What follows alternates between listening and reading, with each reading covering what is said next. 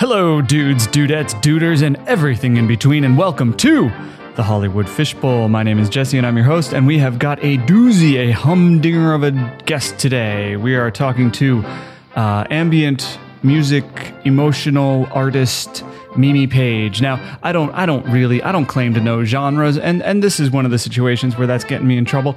You will hear examples of her music throughout this episode, so you know you don't even have to lean on me to tell you what kind of music it is. This has been a long time coming, this interview, and one that we've been looking forward to for a while over here at the Fishbowl. And we'll get into who Mimi Page is and how this one came together in not but a moment. But first, I do want to talk a little bit about how the fishbowl is made. This is not arbitrary. This ties into the conversation with Mimi, and you'll see how it all fits together in in hardly several minutes. How's that for ambiguity? Um, how, how we make this program. What you get is about an hour conversation with our guest, but that's not what we do. They don't come in, plop down, talk for an hour, and then shuffle off. No, no, no, no. What happens is uh, the guest will show up. We'll do about uh, 15, 20 minutes of tea sipping and pre conversation where uh, I, I try to suss out some interesting points of dialogue that we can come back to, that we can circle around to in the actual interview. Uh, and I try to get an idea if there are any any no go topics, anything that we shouldn't be talking about, any any uh, open wounds I shouldn't be poking at. Uh, that goes on for 15, 20, and then we get into the actual conversation. What you get is an hour, but that doesn't mean we record an hour. We record about an hour 15 to an hour 30 for the, the majority of our guests, knowing that uh, I'm going to be chopping this thing down. Um, if the conversation has a lull, L U L L. We will we will excise that in post to get to the lols L O L S even sooner. Uh, after the conversation is done, uh, I don't pick them up by the collar and kick them in the butt right out the door so they fly away comically. Instead, what we do is about 20, 30 minutes of still photos and a little wind down, a little wind down conversation. Um, this is like uh, aftercare, I believe it would be called in, in the industry. Um, we did we did some aftercare on the Mimi conversation, and we'll talk about that after we talk about Mimi, and we're we're almost we're almost there. Uh, now, how this came about? How this came about uh, was through this episode's sponsor, the feature-length docudrama "The Trade." Directed and star directed by and starring in in which he is starring Matthew Burns, uh, uh, retired wrestler. He was Sick Nick Mondo back in the day, and he made a film about his time as Sick Nick and his retirement, and then his return to the ring. That film is available on Amazon Prime and it's good if you're not squeamish. If you're squeamish, uh, you can you can go ahead and skip this one. It is not for everybody. It is the story of of ultra violent of a. It is a wrestler's story of his experiences in the ultra violet, not ultraviolet, ultra violent circuit. So if that doesn't sound like something that would appeal to you, you're off the hook. But if that sounds good, then you should go check it out. Uh, Amazon Prime, The Trade, and give it a five star review and a couple of kind words when you're done watching it. Those kind words and that five star are earned. Why is that the sponsor? Because Mimi Page did the score for the trade, so we got our connection through Matt Burns uh, to to Mimi. I, start, I, became familiar with her music through the film The Trade, then started looking it up on the YouTubes and enjoyed it there. And then I started looking it up on the SoundClouds and enjoyed it there. And then I went whole hog and looked it up on Amazon, where uh, you're allowed to pay money for these things that you enjoy. And I, and I bought her records and, and I enjoyed them all. It's really good, really solid, kind of ambient, drifty, dreamy uh, pop music. I don't even know if it fits into pop, but we'll go with it. Like I said, not a genre guy. Uh, deal with it. So, uh, through Matt, we got to have this conversation with Mimi. And uh, Mimi is a very uh, open and honest person. She is not scared to talk about uh, heavy things, and we get into heavy things, and we get into them very early in this chat. We kind of hit the ground running. And that's why I wanted to set it up that, that we didn't actually hit the ground running at that speed. There's 20 minutes of pre conversation before we press record. So, uh, so you have some some context for that that that land that we do. Um, throughout the conversation, we do talk about uh, hallucinogenics and we talk about depression and we talk about trauma. And we talk about uh, Mimi's good experiences with hallucinogenics and how they helped her process childhood trauma and help her uh, process depression, which she battles with now. Um, I also talk about my experiences with hallucinogenics, and I come off very positive. That's why we're doing this setup because uh, it is not an endorsement of controlled or uncontrolled substances. We are two people talking openly and honestly about our experiences. Our experiences were both positive, but that doesn't mean that all experiences are positive, and we are not recommending that if you're coupling with depression or you're trying to process uh, recent or distant trauma, that you you turn to uh, hallucinogens. I would recommend turning to a medical professional, uh, talking to them, uh, uh, and exploring chemical compounds carefully and slowly, and uh, from a place of health and of strength. Um, but but that said, like I, uh, my job as a as an interviewer is not to steamroll the guest and lecture them on every point that I don't agree with one to one. Even though I do agree with her one to one on this one, and you'll hear about all that. Um, my job is to kind of keep the conversation going and flowing. Uh, my job as a journalist, I have been described as an almost journalist, and I'm very proud of that title is is to approach these conversations with a bit more uh, uh, clinical responsibility than if it was just a straight chit chat. So that's what I'm doing here at the top is addressing it with uh, you know a, a, little bit more of a, a somber, level-headed view, and then you'll hear in the interview the the way we run this dialogue, the way I run the my half of the dialogue in a way that I think will keep the conversation moving, which it does, but I don't think it tells the whole story. Thank God for intros that we can record in post to tell the whole story. Um, another thing that we kind of touch on but don't talk about on mic is uh, Mimi does describe kind of a hole in her heart that has been with her her entire life, and uh, um, a, a, dalliance, if you would, in in hallucinogenics. Um, this this is quite a, a cocktail, quite a, a, potent cocktail that could lead to uh, uh, uh, addiction. I talked to her about this after the conversation. After the mics were off, I raised this, and we talked about it uh, in private. And I just wanted uh, wanted that to be also on the table. That um, be please do be careful with the holes in your heart and chemical supplements for filling them uh, they can be an avenue to healthy self discovery, but they can also very quickly be uh, an avenue to self destruction. And uh, just just wanted to get those two biggins out of the way at the top, so that you could enjoy the rest of the conversation with with a little bit more framing than you get in your typical Hollywood fishbowl episodes. So um, I will say a sincere thank you for listening. Uh, we did get a new review this week, and we're saving that for next week because I've already gone so long on this intro. Uh, so, so we'll be we'll be reading that one on the air next week. And again, sincere thank you not just to Mimi Page for taking the time to come over and uh, show us the world through her eyes, but also a very sincere thank you to Matt Burns, uh, director and star of The Trade, which you can go see now on Amazon Prime. And while you're at Amazon, you can go ahead and find uh, Mimi's music, uh, MP3, CD, whatever, whatever tickles your pickle. I believe the expression is not. Anyway, thank you for listening. And now, without further ado, Mimi Page. Drops.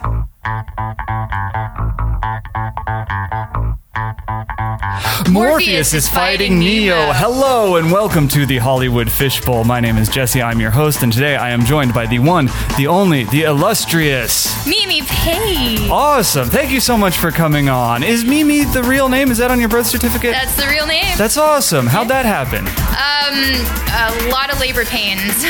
Oh. and the music is winding down. We'll be done in a moment. And here comes.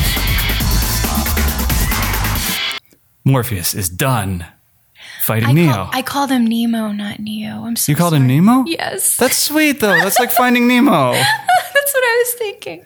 Have you have you seen The Matrix? Mm-hmm. Okay, and you've so you know that, I know it's not Nemo. okay. I, I had sushi yesterday, so. dude. That's ice cold. That's so, mean. If your heart goes to Nemo and you're like, yeah, because of the sushi. That's savage. So what we do at the top of the show is I ask. Uh, we have five and five, so it's going to be five minutes. Okay. Five questions. You have one minute per answer, and we're going to hear little beepy sounds that tell you your time is coming to an end when we get to the end of the question. Okay. Okay. All right. Here we go. You ready? Yeah.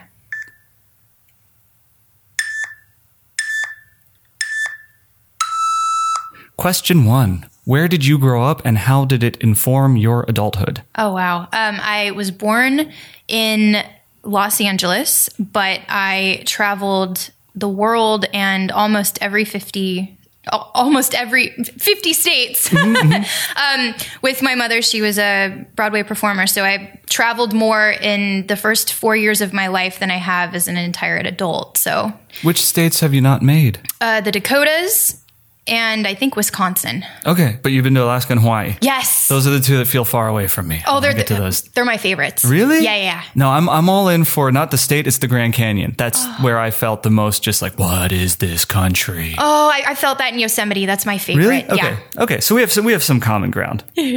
Was she a choir, chorus, or lead? Uh, she was a lead. She was kidding. Cassie in a chorus line and uh, in the original Chicago. That's awesome. Oh. You ready for question number two? Yes. Here it comes. What is the must engage media for you? Like the movie, the book, the album? What what what should everybody have experienced before they pass away?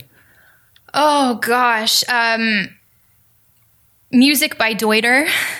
What? yeah, D E U T E R. Um, Deuter is the most profound, incredible uh, artist on this planet, at least to me. His music feels like heaven. It will chill you out and calm you down and bring you to the deepest state of serenity within five minutes of listening to him. Is Deuter in kind of the same lane that you work in? He's more um, new age, like no vocals, all instrumental um, world music, meditation music. Have you done any vocal free tracks?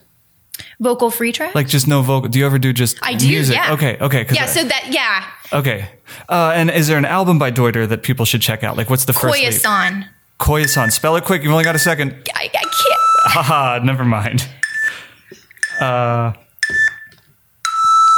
what is the greatest source of joy in your life? Oh, what a beautiful question. Um, being in nature. I would say Yosemite is my home. Um, every time I've visited there, I feel the deepest sense of peace and serenity, um, especially in the valley, looking at uh, the waterfall and being in those beautiful giant sequoia groves. It's just everything to me, that place. Do you dig? You dig living in the desert at all, or is it? I love Joshua Tree, but it's Okay. it's too barren. I, I feel I feel the trees, man. Okay, okay. So, so you need the greenery. I need the greenery in the scenery. Yeah, in the scenery. Okay. Yeah. Okay. That's all fair. Anywhere else in America or in the world? Where? Okay. Hey, back up. Yeah. Not America. Not America. Yeah, you've seen more than just this fine country. Where? Where? Where on the planet? Well, I was gonna say Hawaii, but that's Okay. here. That's hey, yeah. that's non-continental, but that's U.S. Where else? Else? um, I, I, I want to go to Japan so badly. you haven't been there? I haven't been there. Well, I'd love to talk to you more about that, but the time's up on that question. Next.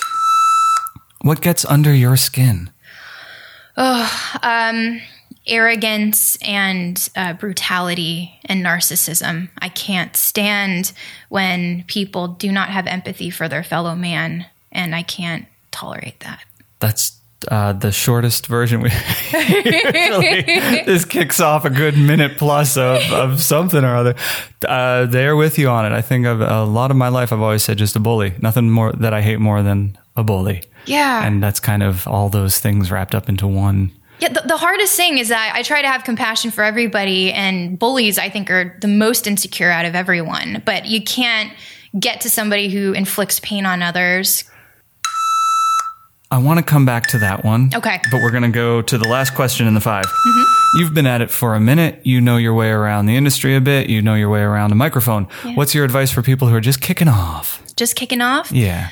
Do not worry about anything except who you are and what you have to say and shining your light, even your weirdness, into this world because people need to see originality and feel your pain and your joy and every single part of you. So do not worry about what everyone else is doing.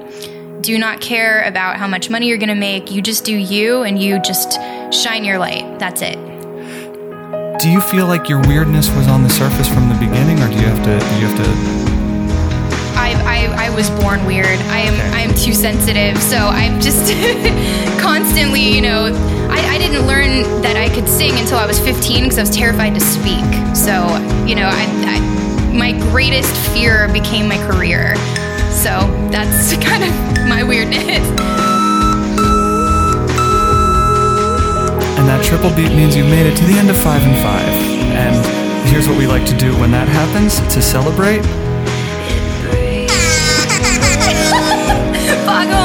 All right, so now we can kind of ease ease off a little bit. We just do that. I like to I like to have something that we can post on the Instagrams, a little minute or less video clips. Yeah. Uh, give people a, a broad stroke image of who we're talking to at the top of the show. How do you introduce yourself? Well, I could I could sit here and try to frame you, but um, let, I'm going to let you try to frame you. Uh, my name is Mimi Page. Um, I am energy experiencing a human body, and I enjoy singing and writing songs. And uh, I guess my music is more like sonic painting. I like to create environments and worlds with sound. Uh, I like to capture feelings and put them into melodies. And you know, whatever I'm feeling, I want someone else to feel and be able to dive deep within their, their own self. That was all heady and theoretical. So what I would like to do. Sorry. No, no, no. What I'd like to do is, is with your kind permission, I would like to, to play one of your tracks so that people can kind of familiarize themselves with who, who you are as an artist. And um, and we'll be back in, in due time. You like that one? Yes.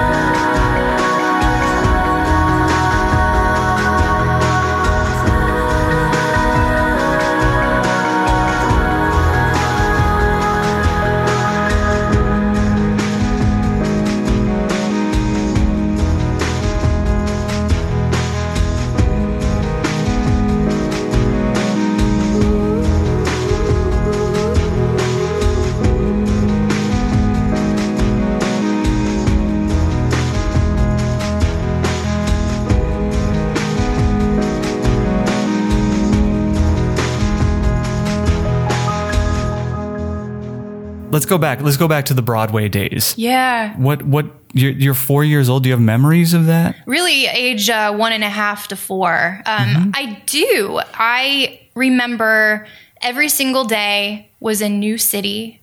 Um, and I basically lived backstage watching my mother and all her incredible uh, colleagues singing and dancing. And I was the only child on tour. So I got so much love and treatment from such a great, energetic group of people.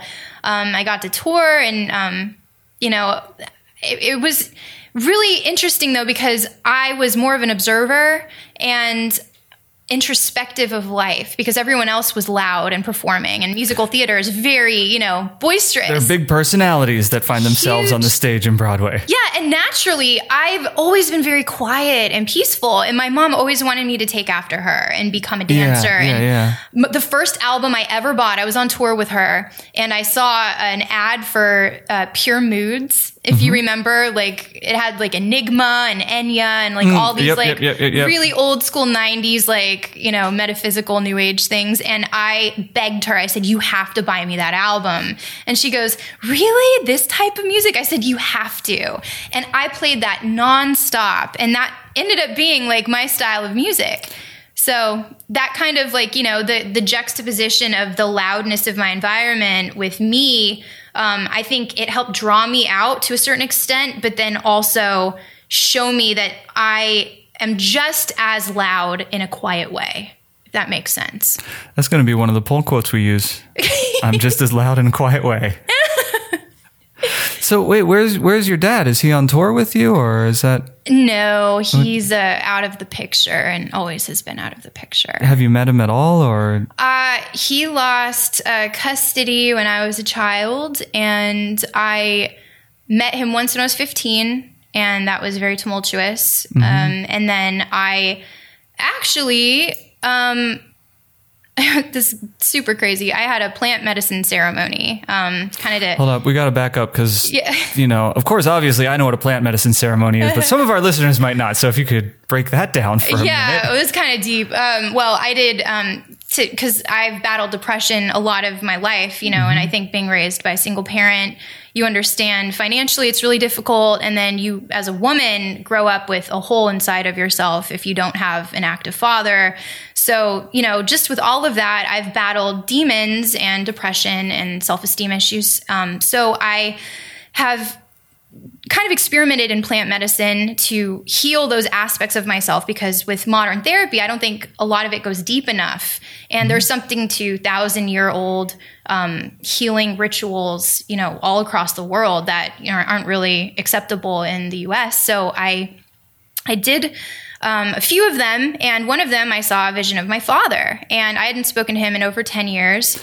And uh, Wait, uh, can just to be clear, are we talking like you know, like an aloe rub, or are we talking like uh, ayahuasca? or- Ayahuasca. okay, okay. Yeah, just sorry. it's like we're running a little, a little vague on I'm this like, one. yeah, I just had an aloe rub and I had these visions. Okay.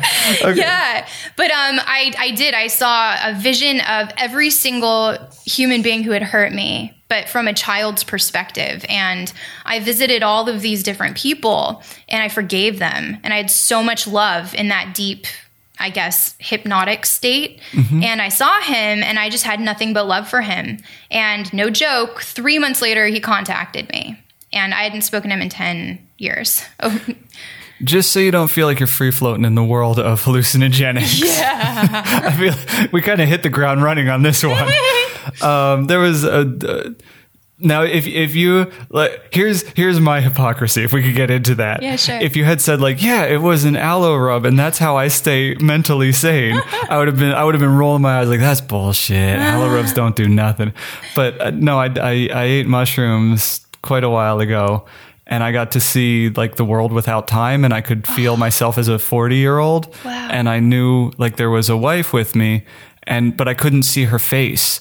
But it, the the feeling of her was there, and then I, I felt very you know like it was it was I was able to see from when I was a child to when I was a, a what I considered to be an old man at the time. so just so you don't feel like you're free falling, I I do believe that uh, hallucinogenics are freaking awesome. Thank you. you know what? What I really respect about that is that um, there's there's such a stigma. I don't believe. I, I totally believe in the difference between drugs and medicine, and I think that approaching some of these holistically, they are so profoundly healing. They've reached deeper into my psyche, and then also showed me there's so much more to reality than what we can see with our third dimensional point of view. And I think you seeing outside of time was you going from that higher perspective and seeing the totality of your existence as a human being. There was so much breathing room in that space. It was so comfortable. And then the, the thing was, I couldn't see her face. And the reason was I, I'm now married and I'm married to an African woman.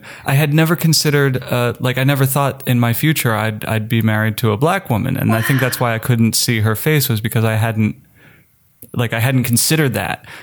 And now that I see her face, like it, it, it fits very well with that experience I had back then. So it could, you know, I could be reverse engineering a memory, but it also it could just be like there is a world without time that we exist in too. There is, and we could be living that right now. Yeah. Which we are. I just think that that confirms it though. Yeah.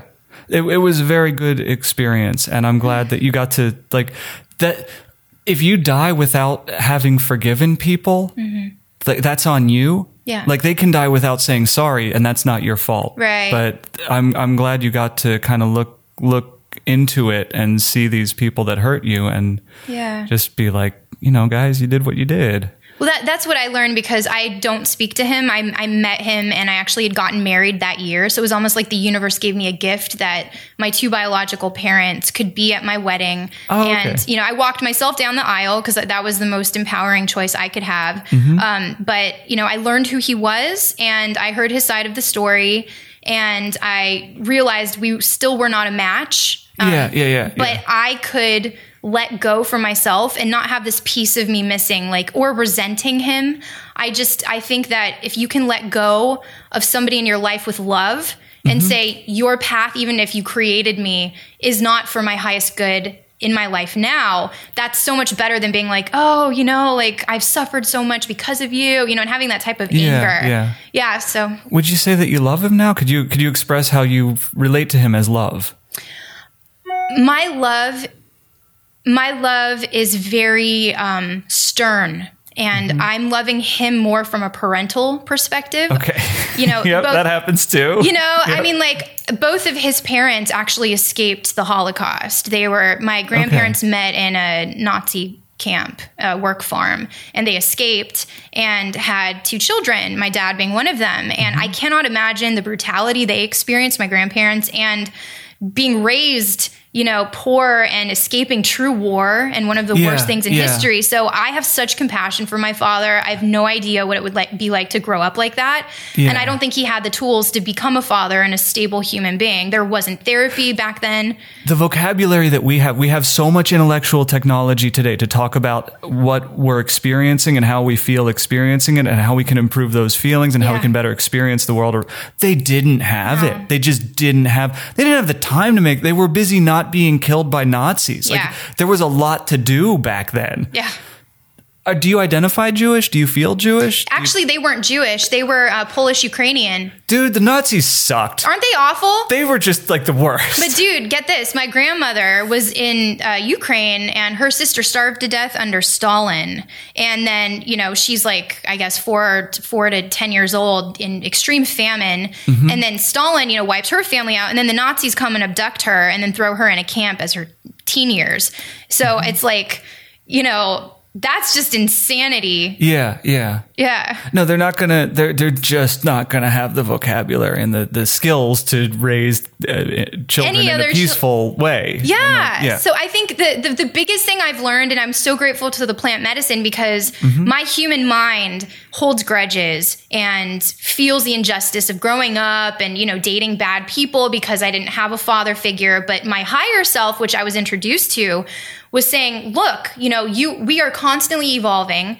This human being who created you came from this, and you cannot, you know, expect him to have the same mentality and consciousness that Yeah. you do now. Yeah. So that type of awareness unlocked so much peace within myself. Mm-hmm. Yeah. is the, the there are some things like let, let me pull it back to the Grand Canyon in a way that will make absolutely no sense. So please stay limber with me. Anything nature makes all the sense to me.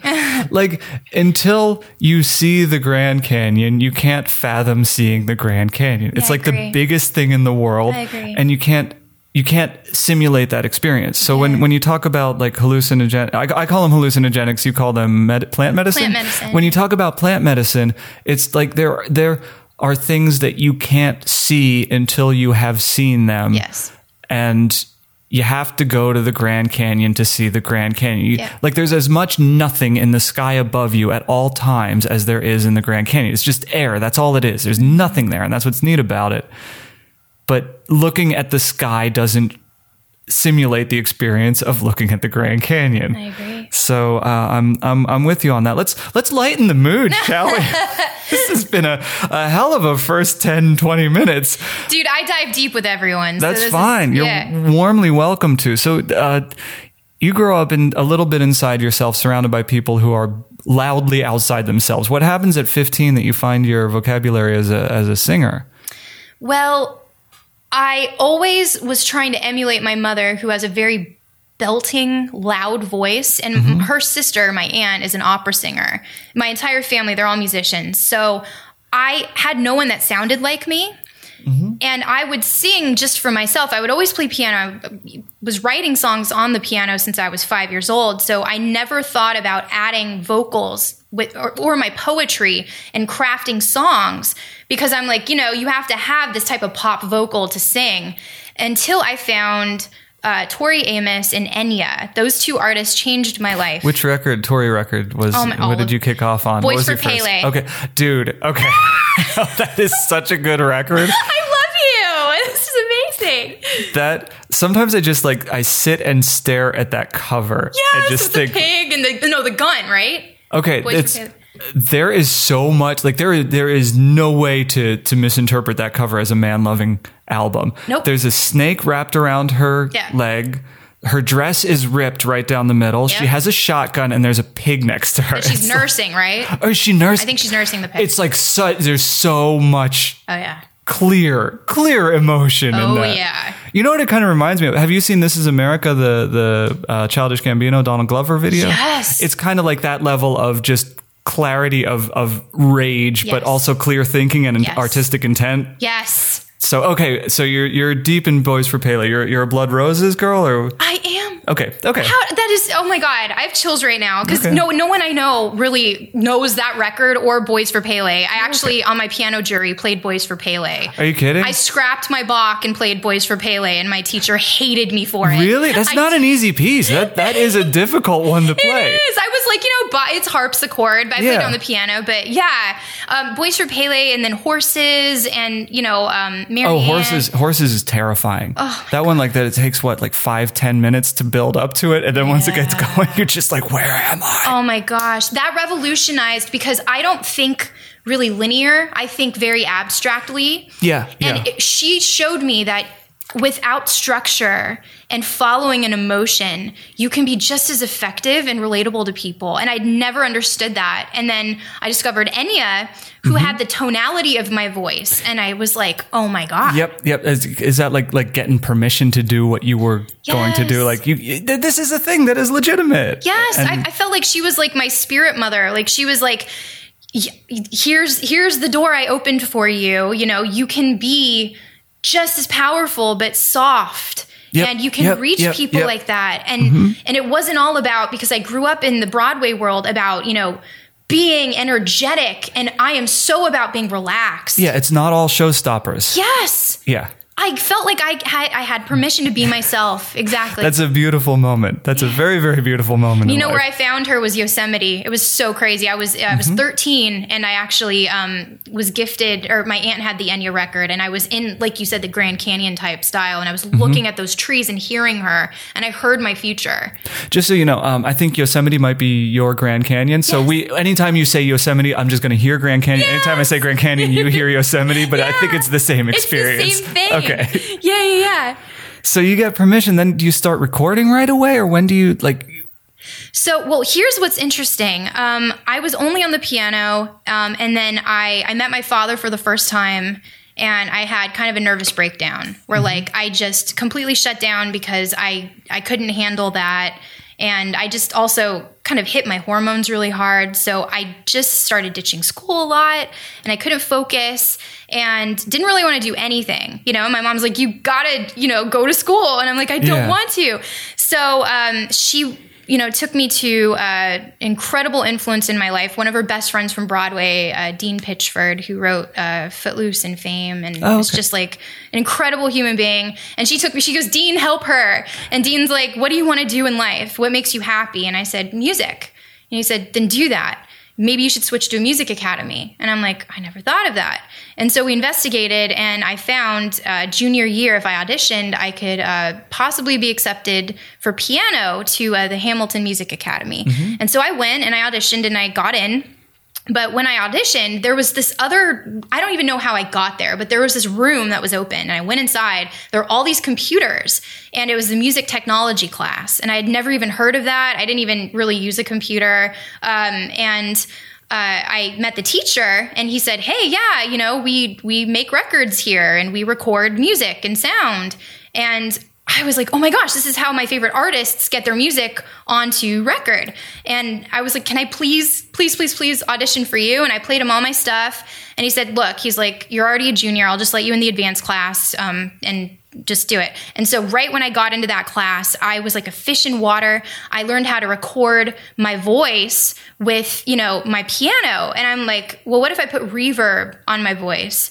And I heard this beautiful sound come out. It wasn't just a soft sound, but it was echoing and it was like reverberating and it sounded like being, you know, in the canyons of Yosemite. Mm-hmm. And I put delay on it. And then I'm like, what if I, you know, recorded myself singing 10 times and I created a choir out of If me? one's good, ten's gotta Ten's be gonna great. be great. Yeah. This will be amazing. It'll be amazing. So I did that, and that's how I just really discovered my sound. And then I put out an EP in that class uh, that year, and then the next year I put out an EP and another album, and then I started adding my songs to MySpace from that class, and started getting a following on MySpace, and then reached out to a radio station and got added to that radio station, and I started my career from that class.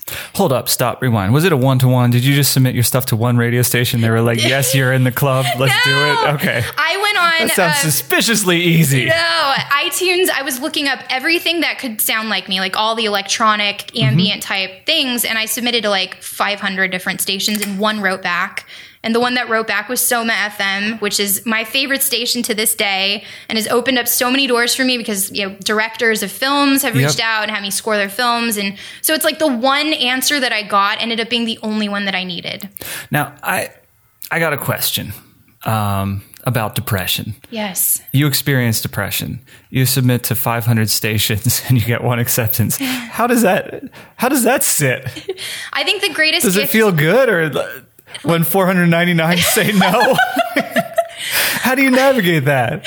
I think when you have nothing to lose, there's mm-hmm. this fire that, you know, only being massively depressed, but like you're on survival mode, you're mm-hmm. just like, you know, that one, I'm just going to make it work. I'm just going to make it work. Because, you know, I just think like, at, at that period in my life, there's also when you're a depressed youth, there's also a rage that's in there. And that rage is such a passion and fire that keeps you going. It's not like, you know, later on when you're like, I've already done it all. What do I Yeah, do now? yeah, yeah, you know, yeah, it's more like I haven't done anything yet. Yeah. So I haven't done anything and everything is wrong with the world and I'm the only one who can fix it. That's it, Let's, let's get into it. yeah. Do you think I mean as you grow up you start to become not not you I mean generally people you start to become more sensitive about what your parents like when you're a kid you look at your parents and you're like that's the final answer to everything. But then as you grow up you start to realize I mean you might not have had that so much with your dad but with your mom at least you start to notice that maybe she was struggling with depression too or is that is it hereditary or was it I think you know, I just had a huge healing with my mom just the past couple of years because I think two females together, when you've been mm-hmm. wronged by life so much, you're at each other's throats. So growing up, I never understood her. I, I also was so against being, you know, outgoing that like I, I didn't want to be her at all. And I never could look at her as the incredible human she is and all that she's done. So that's interesting? yeah. So that only now, like in my late twenties and, you know, just turned 31, I, I have had the awareness, plus with plant medicine, to see her beauty as a human being and, you know, all that she came from. She actually was born in Kansas City and was the only artistic person at that time kind of in our family that really wanted to go for it. And she got you know accepted to a ballet company at 16 and was in paris mm-hmm. at 16 and you know that type of drive i never saw that when i was her age. So i'm so grateful i can see her for who she is now. That's interesting because for me growing up like i thought the parents were the, the be all end all and then as i grow as i understand the world in greater complexity i'm like wow they're, they're just people too trying to figure it out in mm-hmm. real time. So that you're like you're growing into the the the beauty of of your parents is is very different. Yeah, isn't that interesting? From I think the average experience. Yeah, well, I also think that's amazing though because you can start in two different ends of the spectrum in life, mm-hmm. and then you find this middle ground where you know everything's okay and you can understand and make peace with it all. You know, like even if you do see like, oh, my parents are just people, you know, you can be at peace with that too. But I think it's I don't know. It was hard for me because when you grow up not feeling understood and especially just with one parent who is just as artistic and out there, mm-hmm. you know, you feel alone. So a lot of me as growing into both my artistry and as a human being, understanding that you kind of pave your own way in life and you are not the people who created you.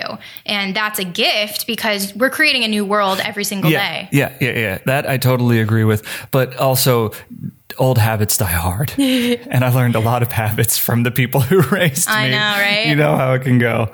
But I don't know, like maybe you kind of dodged a bullet because if your dad wasn't around, then you don't pick up any of the bad habits from him. Like if you if you're 15 when you meet him, you can be like, wait, I don't want to do that. Yeah instead of it being ingrained and that's just how you do things when you're growing up. It sounds like I'm really shitting on my dad. I'm not. I love my dad a lot. No. He's a really, both my parents are really, really good. Yeah. It's just, I, I didn't understand how complex they were when I was a kid because I didn't understand how complex anything was in the world when I was a kid because yeah. I was a kid. Yeah. So uh, let's let's talk a little bit about your your uh, work. Sure. Are you a public persona in your mind? Not at all. No. Okay. I mean, it's it's interesting. I kind of have the back alleyway route with my career. I have never signed a major label deal. Um, all most of the work that I've done has been indie, and I started my career in my apartment. So, mm-hmm. I mean, right after I graduated high school, I did a year of university um, and then decided I really wanted to go to Hollywood, learn recording engineering, and build my own home studio, similar to what I had in high school. And I just wanted, you know, full creative control and to be able to be myself and not have to, I guess, sacrifice my authenticity, but also explore like what what what can I do from my own four walls? You know, what what can happen with the internet? And I just found it unbelievable. Like just being in your own house, how you can be played in Japan and, mm-hmm. you know, Australia and Mexico and Lithuania. Like, um, what, what, what's your software? My software, I use Logic Pro. Hell yeah, you do. Yeah, that's where I hang out. Yep, yeah, yep, yep, that's it. It's the best. Yeah, no, it's yeah. really simple, really intuitive. Are you are you buying plug-in packs or are you everything off the shelf? Like what? Yeah, well, um, out of the box, whatever that expression. I'm is. obsessed. Well, what I love about Logic is um, how much it has built in. I love the compressors, the EQs, even the delays and the you know all the different options that they have to tweak things with effects. But um, I'm a virtual instrument junkie. I love you know sampling things. So i'm i'm really outside the box while being inside the box. yeah yeah. Yeah uh, got a quick question for you on your bass. So i was listening to some of your tracks. Are you doing how are, are you doing one compressor on your bass or are you using multiple compressors for your your kind of bassy sounds just one compressor. Okay. Yeah. I just started noodling with. I put a compressor on at top, then I do all my other little effects, yeah, yeah. and then another compressor at the bottom. Really? Yeah, it fattens it. Does it's it not, really? Yeah, yeah. Wow. Not that your bass basses sounded thin, but I was yeah. wondering. I just kind of wondered like what your setup was for the low end. Wow. It's always low end where I feel like I'm coming up short when I do my stuff. Yeah. Well, mastering a lot of the time because I have a mastering engineer, I take everything oh, okay, him. Okay. Okay. And then we sit together with you know everything that I've mixed and then I hear what's lacking, you know, because with my style of music, I don't want it too bass heavy because I'm very treble treble heavy. Yeah, yeah. So yeah. I I kind of just want it to be like a, a warm blanket. Yeah. Kind of. Well, that's it. It just feels really really thick. Like it feels good, your base. Oh, And- good, And, I liked it a lot. So that's why I kind of wanted to know. Yeah. Pull back the curtain to share your secrets with us. How's the sausage made? Yeah, well, well, to really answer your question, I go with feeling. Okay. You know, I mean, you can stack things however you want, but you got to make sure it feels good. So that's that's really what you go with. Do you ever have trouble getting out of bed? Does that hit you? Does it hit you that in that way? Um, Here's the thing. This comes up in my mind a lot. Yeah. Like every you you line up ten people who who battle with depression, yeah, and you look at those ten people, and it's going to look the same. yeah, Um, but if you get inside the heads and hearts of those 10 people, it might not be the same. It might be 10 completely different experiences, but it's very hard to see how differently depression can be experienced across the board or how any, any, any mental illness or any mental experience because it, often looks the same Yeah. across the board, but it doesn't feel the same. no. So what what does it what does it feel like when it for you? We don't have to speak on Yeah. the person who can't get out of bed, but Oh, for me, Yeah. my God, you would not think because um, I'm pretty kind and you know nice to people, but on bad days for me where I just feel too much and life is overwhelming, you just want to crawl in a hole and just go away. Like you don't want to exist. And you know those. I think with my own healing, I've I've, I've rooted back to where those feelings came from. Um, and it's really of unworthiness and not understanding that you have a place on this planet and there's so much external things that you want to identify with that make you acceptable or lovable and if you don't feel like you have those things or you don't love the way you look or you know just you don't feel right today you mm-hmm. know you don't at least for me, I've I've had those feelings where like I do get out of bed, but I'll go outside and I'll lay on grass and I'll look at the sky and say, I don't want to be here. I don't want to be here. I don't understand life. I don't like that everyone's suffering. I don't like my own suffering. I want to live in a place that doesn't have this pain. And I have to do breathing exercises to get through it. And, you know, I, I meditate and I have to work through it. And then usually on the other side, I see the clarity and the reasoning behind it, and I create art from that space. I, I tell other people that what I experienced today, I, I feel like a warrior that I got out of that because sometimes people don't. And that's the only thing that really you can do with it, you know? But overall, though, I want to live in a world that doesn't even have that. do you think you'd be able to make your art without that experience? It sounds like it's been something that's been woven into your your fiber from a young age. Yeah. And probably informed every every piece of creative material you've you've built. Uh, Yeah. could it, can you have Y without X? that's where I'm at right now. I'm writing a new record, and Okay. it's called Echoes of Eternity. And all before this period of my life, I was. I don't want to say extremely damaged, but I, you know, was in therapy and really dealing with heavy baggage of, Yeah, you know, yeah. your early childhood memories of being sexually assaulted, of like having different things in your life that you cannot let go of. And that form, they almost calcify really bad qualities. And for me, I would walk through life not trusting anybody and constantly feeling like I wasn't measuring up enough and I was failing at everything, even though I would have wonderful moments. And I, I really healed a lot of that. And then a big fear that came up was, where's my art if I'm not sad? And that's when, you know, the plant medicine, you know, mm-hmm. really took me to this beautiful light inside myself and said, this is where the, the beauty comes from. And I started really tapping into that in my work and realizing I don't have anything that I want to express of the old me. Like I don't have, I, I'm heartbroken and I'm angry. I don't have a lot of those that I'm bringing to this new work. I'm, I'm really talking about oneness and, you know, when you look up at the sky, what the hell is out there, you know, and like tapping into those Grand Canyon moments, you know, Everything else. Everything That's what I'm guessing is up there. everything else. Yeah. I mean, I, I just think that there's so much to tap into that I have been conditioned to not trust. Um, and that's just serenity and beauty.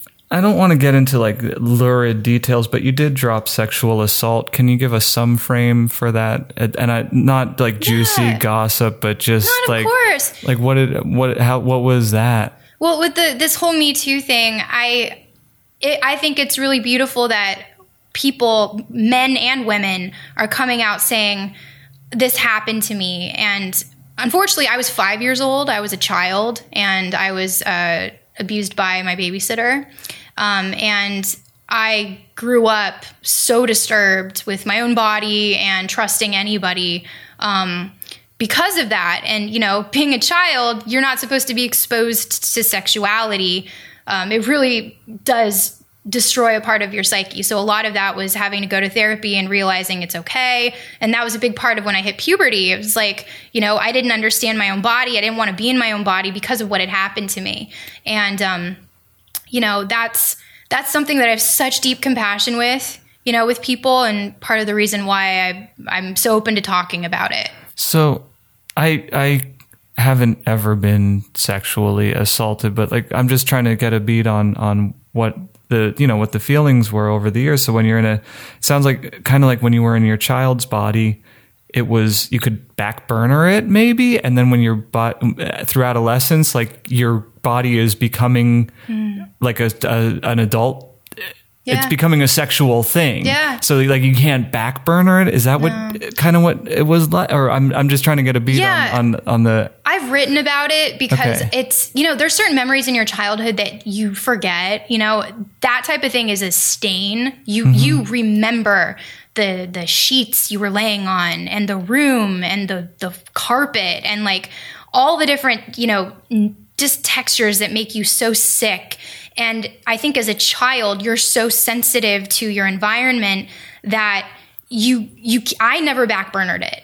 Okay, I, okay. I I never did. I constantly. I'm sorry, I, I didn't yeah. mean to be like putting no. assumptions on. I'm just trying to get a feeling for for how oh, it moved course. through the years. Psychologically, that's actually how I started. I wrote my first song. My mother, um, after she took me to the police and they, you know, believed my story, um, and got me into Shout therapy. out to the police who believed oh, your story. Like th- yeah. that's not the only experience people have when they go to the police. No, they were incredible, yeah. and they got me to the right child psychologist. And um, I was in therapy for a really long time, and uh, I when I first, because my mom had a piano when I she got off tour, we went to Las Vegas for a little bit. She had a house, and uh, she taught me piano, and she got me a bunch of animals, which was the most beautiful thing you could do for a child that's been abused. Is animals are so healing.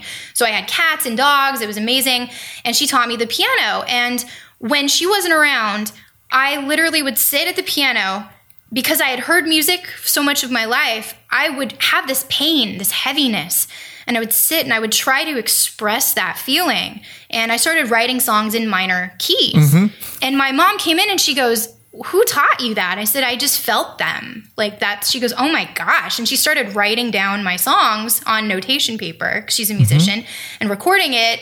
And she's like, Wow. And I realized that music was a language that I could express my pain in. And yep, then when I yep, got into yep, yep, yep. Yeah. And and that was mostly I think music is my first language. And then when I got into high school, that like you said, physically, it's the most traumatizing thing when your body you can't stop your body from yeah, changing. Yeah, yeah. It is so terrifying and awful. And I remember not wanting to be in a human body. I just disassociated from anything. I actually called myself asexual for a long time because I just didn't I didn't want I, that part of my, my psyche had been ruined. For me, I was just a human being who'd been traumatized. I was in mm-hmm. a ton of pain and I didn't know how to accept my body.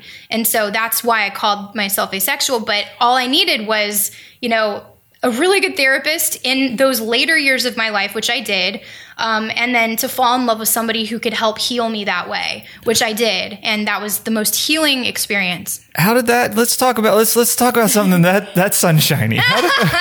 How did, that happen? Like, what? What do you? Who? Who is the the person? Oh, my my current husband. Um, my current uh, husband. Current means like my current, my only husband, my my rotating husband. This one. Okay. No, no. I got married a couple years ago, but I met him eight years ago. Um, is he your first husband or my first and only? Hopefully. Okay, so the current yeah. thing was totally. Uh, uh, a MacGuffin. a, mis- a MacGuffin. a mistake on words. Um, okay. Um, yeah. No, I, I met, um, I had actually, I had I'd gotten into a really bad relationship. It was very abusive. I was with somebody who treated me horribly. How old were you in it? On uh, 18. So you're off the hook. That Yeah, but you know, like those daddy issues creep up and you just, yeah. you don't have the self-esteem. You meet somebody who just wants to call you a piece of shit, you know, and you're just like, yeah, you're the only one who will love me, you know? And I was in that for like four years And I finally found the self esteem. Did he start off charming, or was he just like, "You're a piece of shit, come date me"? No, you started off really charming. Oh, okay, really okay, so charming. they usually that's do. how they get you. That's how they get you. Oh, he was fantastic. Yep, yeah, and then yep. once they have you, then they start like controlling your every movement. You're cheating on them with Yep. everybody, and it's just like, oh my god, you know. So that that was something that you know I knew was for my evolution as a strong, independent woman. Because when I found the courage to leave, I really did. And I totally like had that inner reserve of like I can do absolutely anything if I do this because it's the hardest thing I've ever done. And I was alone for like 2 years after that. I was married to my music. I all attention was on myself, on my healing. I was going to the Korean spa all the time and just like meditating in the sauna and the salt room and like treating my body really well, eating right, you know, and just giving my power back and realizing I don't need another human being to put my my or complete my void. Yeah, I, yeah, I yeah. I'm totally whole as I am. You get the first poll. Okay. Hit us up. What have you got? And you're allowed to you're allowed to ask me, or you're allowed to answer the question Oh yourself. no, I pulled my own. that is a true blind poll. Congratulations. What's your what was your question? Well, I just asked that. Let Oh me ask God. it. Let me ask it. Let me ask that one. Have you ever fallen in, in love and if See, I know, I know. Okay, yeah. have you ever fallen in love and if so how did you know it was love? That's that's why we dinged. What have you got? Hit us up. oh wow, theology. Am I allowed to Yeah. curse? You're hold on. Do you want some music to get into this one? Well, no. What does it mean? F it. Let's get into it. Yeah, theology. What theology? Theology, the the Bible, religion.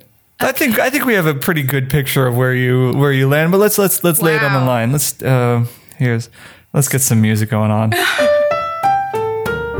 Now, Oh you, my and, God. you and I, we've both seen the spirit world Yeah. and come back from it. Yeah. Do you believe in a, a monotheistic experience, a polytheistic, or are you agnostic, atheistic? Where do you land on this broad, beautiful spectrum in which everyone, everyone is welcome? Well, honestly, I believe that there is a. Uh, The musical burn down. I'm like, I'm like. That's really distracting. Oh my god, it's really distracting. All these songs are just a little too long. so where are you? Where are you? What do you do? You pray? I do. Okay. I, I am. I am. Spirituality is the biggest thing in my life. It is everything to me, and I think as a child, my music taught me that something beautiful can come through you, and no matter what darkness you're in or experiencing on this this plane or this dimension, there is a higher light and intelligence. And I can't explain where my music comes from, mm-hmm. but it is an energy that is not from me. And even in my darkest days, beautiful sounds have always come out of me. And that's been my greatest teacher, in that there is something else at play.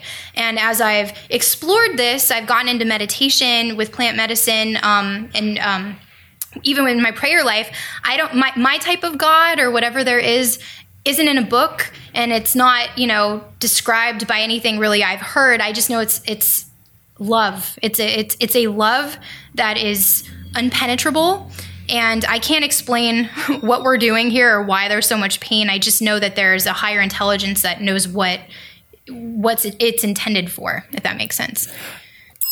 There's our first good ding. It's my turn. I'm gonna, I'm gonna hit you up with some some of my secret sauce. That's- Thank you, Hilliard. Guess baby writers. What do you have to say about baby writers? Baby writer? What is a baby writer? That's what I asked him when he pulled that on his episode. Uh, somebody, somebody who's just getting into the game. Oh, But we talked about that at the top, didn't we? Yeah, we did. Yeah. okay. Your turn. Okay. Oh. What have you got? Who is was your greatest influence? Hey, that's a big one that we haven't really touched on. Yeah. Um Enya, Tori, your mother. Is there one that that, or is it the kind of the three of those in a? I think it would be, you know, I would say yeah, the the three of those, but um now for me today, my my greatest influence is more like in the metaphysical realm. Like a book that changed my life was Neale Donald Walsch's Conversations with God. Um, when I was writing my last album, The Ethereal Blues, I was so terrified to write and questioning everything and reading his words. He he basically was homeless. He was in a really bad car accident. He was homeless and um, worked his way back up from being on the streets for over a year and found himself in the same mundane rut where he was just not happy. And he's like, I mm-hmm. lost everything. I've gained it all back. What is the meaning of life? And he sat down with a pen and paper and wrote an angry letter to God. And he started responding to himself. Like the pen started moving and all this wisdom started answering. And I was like, yeah, right. You know, and I read the book and it was the most beautiful depiction of whatever God could be. It was all loving, non judgmental, just accepting of everything. And I was like, oh my God, you know, and that started bringing music up into my mind. And instead of listening to music, I was reading words and tapping into my own silence. And, you know, I, I really have to thank him for a lot of that because that's how I kind of work now. I liked that answer. I liked it a lot. We're gonna ding out so Okay. because that was a good one. Oh, here we go. This is some hard hitting journalism we're about to get into. Look out. oh no. If you were a Starbucks drink, what would you be? Ooh, that's a good one. Um, didn't they have that unicorn drink like a while ago They that did. got banned? They did. It was It was too good and too bad at the same time. There There, you go. You're nailing them. You're good at this fishbowl. Sometimes it goes off the rails at this point, but you're just. You'd be good on that the the dating game show where they ask a question for three eligible bachelors or bachelorettes. Oh my god. I'd probably run though because they're all creepy.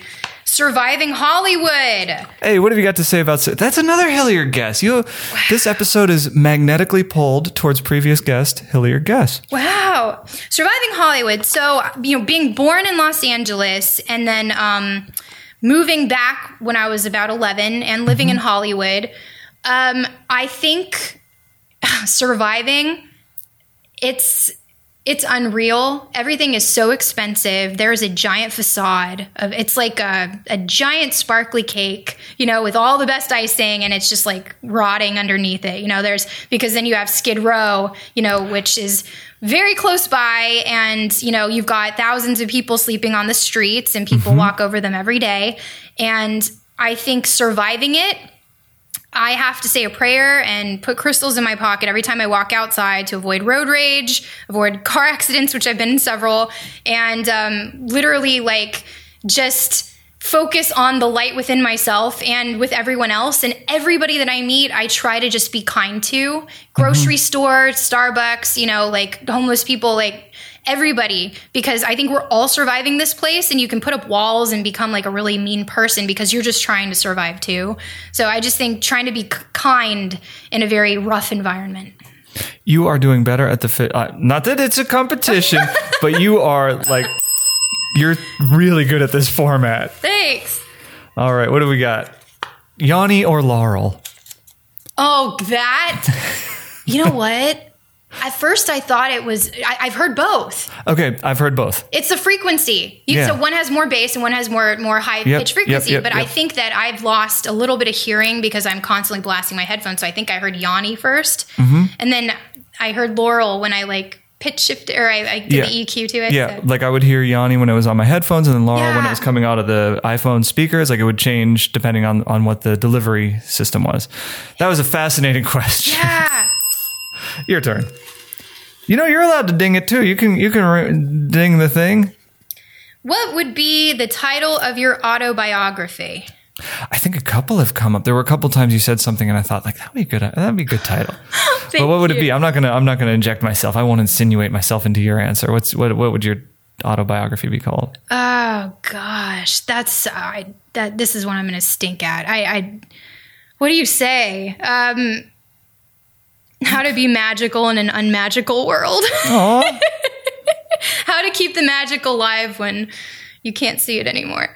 I don't know, like Finding magic. finding magic. Finding the magic. Whatever. Uh, were you Dreamy Mimi? Like, was that a nickname that landed early in your life? Yes, it was. It was. Where'd that come from? Was that your mother or? Multiple people have joked that way. Okay. Okay. Yeah. Okay. Yeah. So maybe, ha, I don't know. Yes. Yes. Yes. what are some of your favorite films in the sci-fi genre. Oh, the best. Are you kidding? Okay. Um, Let's do one and let's like go back and forth. Okay, you name one, forth. I'll name one. You name Uh, one, I'll name one. well, I don't know if this we call Vanilla Sky. That's sci-fi. That's sci-fi. yeah, yeah, That's a good one. Yeah, that's, love that's that one. rock solid. I like the shot when he puts the mask on the back of his head in the club and he's like doing those rotations. And you're So just like, good. this is poetry in motion. It is. I'm gonna, I'm gonna, I'm gonna see your Vanilla Sky and raise you an Eternal Sunshine of the Spotless Mind. I love that. How heartbreaking is that film? And Jim Carrey's my favorite. Yeah. He's just my favorite human. But that that that movie was just so sad. Yeah, and That- beautiful. That yeah yeah and yeah and I'm so happy that we can squeeze that one into the sci-fi genre just because it's like fictional technology. is. So yeah, we get in there. It is. What have you got next? What do I got next? Um, I would say, uh, oh, uh, The Arrival.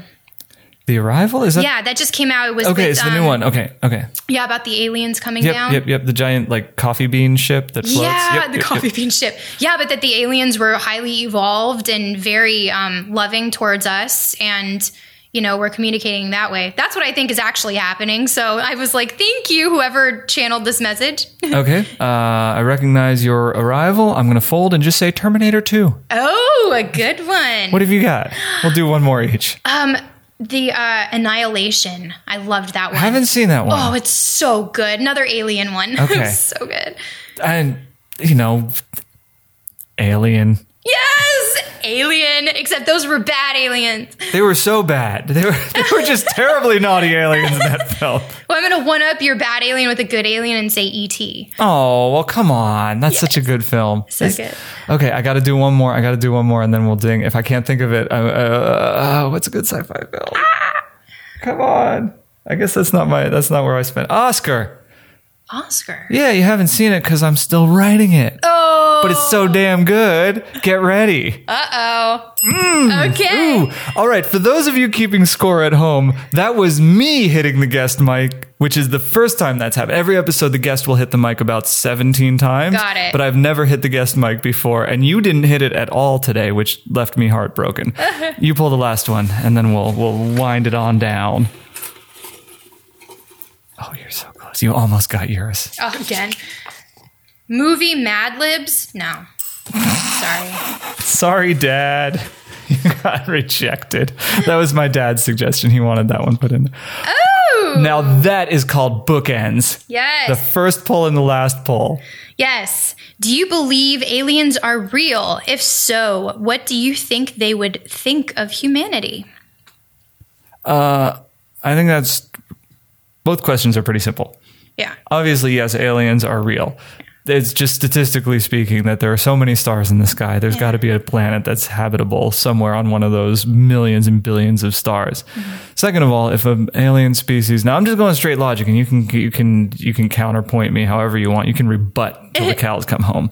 Uh, if there is an alien species that has the technology to make it to Earth, they will not be interested in us because we are so far behind on the technology that they're rocking that they would just be like, look at those little amoebas rolling around in the mud. Isn't that darling? so I don't think they'd be impressed. I don't think they'd even be the remotely interested in what we're doing right now if they could make it out here. What do you think? What do I think? Well, over the past year, I've gotten really interested in past life regressions and hypnosis mm-hmm. and a lot of incredible. Have you um, ever done Johrei? Johrei. What's Johrei? That's it's what my mom does. She'll be in town in a couple of weeks. We'll get you over here for a Johrei session. Maybe you'll enjoy it. I don't know. Really? Well, what is it? It's I, she could explain it better than I could. Wow. Ha! How do you like that, Selena? You're not the special guest on this episode. It's mom. so anyway, Well, uh, past life regression. Past life regression. Well, after some plant medicine ceremonies where I saw beings that were highly evolved and very loving and beautiful that were not from here, um, I started reading about hypnosis and that if you could reach a deep altered state and live past lives, um, what would be that lifetime? And um, an amazing hypnotherapist named Alba Weinman, who I follow on YouTube, she films all of her clients. Um, she started getting clients talking about past lives on other planets and that they were, I guess, this lifetime called on a mission to help Earth ascend, and um, they consider themselves light workers or you know volunteers to come help eradicate the darkness and kind of move into an age of love. And that resonated with me a lot um, because you know who knows where we were before we were here, you know, and I think it's a complete possibility. So maybe we have been aliens in a past life and we just don't know. Any any extraterrestrial beings who want to swing by and create more light here, you are warmly welcome. Please come now. we would love to have you swing on by. Uh, then let's let's do the wind down music. Sounds good. This has been the Hollywood Fishbowl, and I've been your host, Jesse Kester. I will, of course, continue to be Jesse Kester. If you liked what you heard, you can find us on Instagram and Twitter at HW Fishbowl, and we are on the internet at www.hollywoodfishbowl.com. But of course, it's not about us. It's about the guest. Dreamy Mimi. Where can we find you? you can find me at mimipage.com. You, you really retreated from the voice. You can find me at. I can't do it. You can find me at mimipage.com and uh, Mimi Page Music on Twitter, Instagram, and Facebook. Excellent. And Usually we just wind down with this music, but what I'd like to do is play one more of your songs if you'll allow us. Sure. Transcending the Physical, is that the correct title? That is. And anyone who was on the YouTube feed will see that I had no memory of what it was.